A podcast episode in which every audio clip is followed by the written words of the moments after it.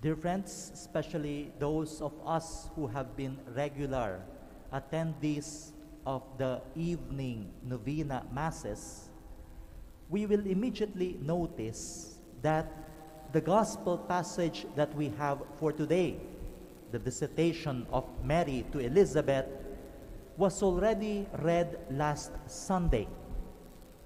At dagdag pa roon, kapag sa gabi tayo nagsisimba, the Mass sa Saturday ng gabi was already anticipated Sunday Mass. Hence, Saturday evening, Sunday whole day, and today, we read about the visitation of Mary to Elizabeth. Ang ginawa namin doon sa aming parokya, uh, nung una, tinutukan namin ang pagkatao at pagkatangi ni Maria. She who sacrificed to visit Elizabeth. She who offered service for her cousin Elizabeth. Tapos nung susunod na araw, tumutok naman kami sa pagninilay kay Elizabeth. Matanda na, ngunit siya ay nabiyayaan ng sanggol. Siya ay nagagalak at ngayon panibagong galak dahil ang kanyang sinapupunan ay lumukso nung binisita siya ni Maria. So I thought after having focused on Mary and focused on Elizabeth, sabi ko, siguro may I propose that we visit also this gospel passage, but this time with a twist of Filipino perspective. Bilang isang bansa, bilang mga Pilipino, pagnilayan muli natin ang naganap dito sa pagbisita ni Maria kay Elizabeth. There was one time when a foreigner married to a Filipina came to me and asked me, Father, what is pasalubong? Pag Pilipino ang nakarinig niyan, we will immediately know what pasalubong is. But this foreigner who did not grow up in our country who is not familiar with our culture did not understand what pasalubong is. And apparently, pinag-awayan nila ng kanilang asawa dahil binibiro o hindi niya maintindihan at parang may nasabi siya na naka-offend dun sa asawa niya tungkol sa pasalubong. So confused, he came to me and said, Father, is pasalubong kadu or gift yan ba ay regalo? Ang sabi ko, partly yes, but not completely. Bakit mo ba naitanong? Because my wife mentioned that her friend got a pasalubong. Mukhang nagpaparinig yung asawa sa kanya. Her friend got a pasalubong from her husband. And I asked, what is the occasion? At nagalit. Nagalit yung asawa niya. Sabi ko, well, precisely, maybe in the Western understanding, a gift implies an occasion. Birthday, anniversary, magbibigay ka ng regalo. With the concept of pasalubong, we are not focusing on an occasion. Rather, salubong is to meet So pasalubong happens when there is a meeting, when someone comes from a journey, when someone comes to visit, when someone comes back home. Pasalubong entails a meeting, a joining, a connection. That is what we celebrate in this gift So hindi okasyon, kundi ang tagpuan, ang journey, ang ating pinapahalagahan pag sinabi nating pasalubong. Another difference, gift is not like the Santa Claus gift. Bakit? Anong pinagkaiba ng regalo ni Santa Claus sa pasalubong ng mga Filipino? Santa Claus demands that we have to be nice. If you are naughty, then wala kang regalo kay Santa Claus. If you have been nice or good, then you deserve a gift. You merit a gift. May ginawa ka para deserving sa isang regalo. Karapatan mo na yan kasi ginawa mo yung parte mo. Pasalubong is not quite something that we deserve. Hindi sasabihin ng tatay pag uwi niya, may dala siyang pansit, o yung dalawang anak ko na naging mabait, sila lang ang kakain ng aking pasalubong. Yung isa kong anak, dahil naging pasaway ka, hindi ka kakain ng aking pasalubong. No. Rather than focusing on the merits of the recipients, the focus of the pasalubong is the generosity of the giver. Ang kanyang kabaitan, ang kanyang pag-aalala sa kanyang pamilya, ang kanyang kagalakan, ang kanyang pagbibigay Does that mean that we can be selfish? That we can be bad in order to receive pasalubong?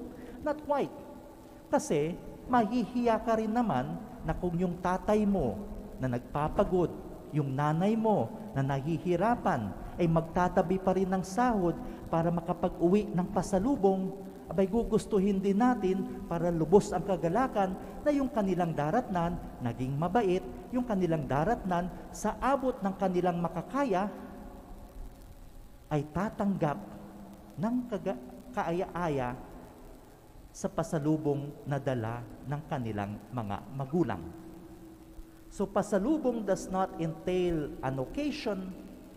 Pasalubong rather speaks of a journey and pasalubong is not something we deserve, but rather pasalubong is a gift from the giver. Borrowing from that Filipino culture, let us once again read what happened to Mary and Elizabeth. Elizabeth said, How can this be? That my mother, that the mother of my Lord should come to me. Nakakagulat to kasi mas matanda si Elizabeth kay Mary. Hindi sasabihin ng mas matandang pinsan, bakit kaya ako binibisita ng aking batang pinsan? In fact, it is required or expected in the culture that the younger generation will assist those who are older than them, especially during the time of childbirth. So hindi dapat nagulat si Elizabeth sa pagdating ni Maria pero may naramdaman si Elizabeth na kakaiba. Lumukso ang sanggol sa kanyang tiyan. And right then and there, Elizabeth knew that she was not just Mary, her younger cousin. How can this be that the mother of my Lord should come to me? I do not deserve this. I am part of sinful humanity. I join the pains of people. I join the longing of people. Sino ba naman ako sa dami ng Israelita? Pero bakit ako? At bakit ang nanay ng aking Diyos ang pumupunta sa akin? I do not deserve this. But gaya ng sinasabi sa atin ng pagkakaintindi natin ng pasalubong, hindi ito Santa Claus. I deserve it, you come to me. You give it to me. No, I do not deserve it. Pero napakabait ng Panginoon. Napakabait ng nagdadala. Napakabait ng kanyang dinadala. Kahit na hindi ako perpekto, kahit na hindi ako ang pinakatanyag, kahit na ako'y munting pinsan mo lamang, how blessed am I that the mother of my Lord should come to me. Isa pang napakagandang leksyon ng ating nakikita dito, especially applying it to the modern world wherein we have a globalized world, world wherein we have access to information to everything. Lalong-lalo ang kabataan. Kung halimbawa, nais kong kumanta, titingin ako sa YouTube, aba may mas marami pa palang mas magaling sa akin. Nais kong gawin to, mababalitaan ko. Hindi lang kasi doon sa bayan namin eh. Doon sa kabilang bayan, doon sa kabilang probinsya, doon sa kabilang bansa. Aba, may mas magaling sa akin. And many times, we have a modern problem that youth, the youth did not have before. We have bashers. Kabata-bata, binabash, inaatake, pinaparusahan. E lahat naman tayo dumadaan sa punto ng trial and error at pagkakamali. So in the modern world, we sometimes experience a very resounding, you are not good enough. You do not deserve praise. Ay sino ka ba naman sa laki ng mundo na nakikita mo? Ay kakarampot ka. Mas maliit ka pa dun sa kulangot ng langgam. But if we read the gospel passage, no less than God Himself ang nagpahalaga sa tao. So much so na ang anak ng Diyos nagkatawang tao to tell each and every one of us natatangi ka sa mata ng Diyos. Bibisitahin ka ng ina ng Diyos pinapahalagahan ka para ipadala sa iyo as pasalubong kahit na hindi natin deserve, kahit na hindi natin pinagtrabahuan, kahit na hindi tayo sumusunod sa standards ng isang Santa Claus, in our littleness, in our frailty, binibisita tayo ng ina ng Diyos, dala ang anak ng Diyos. Let that be the resounding lesson of Mary and Elizabeth to us tonight. We are precious in the eyes of God.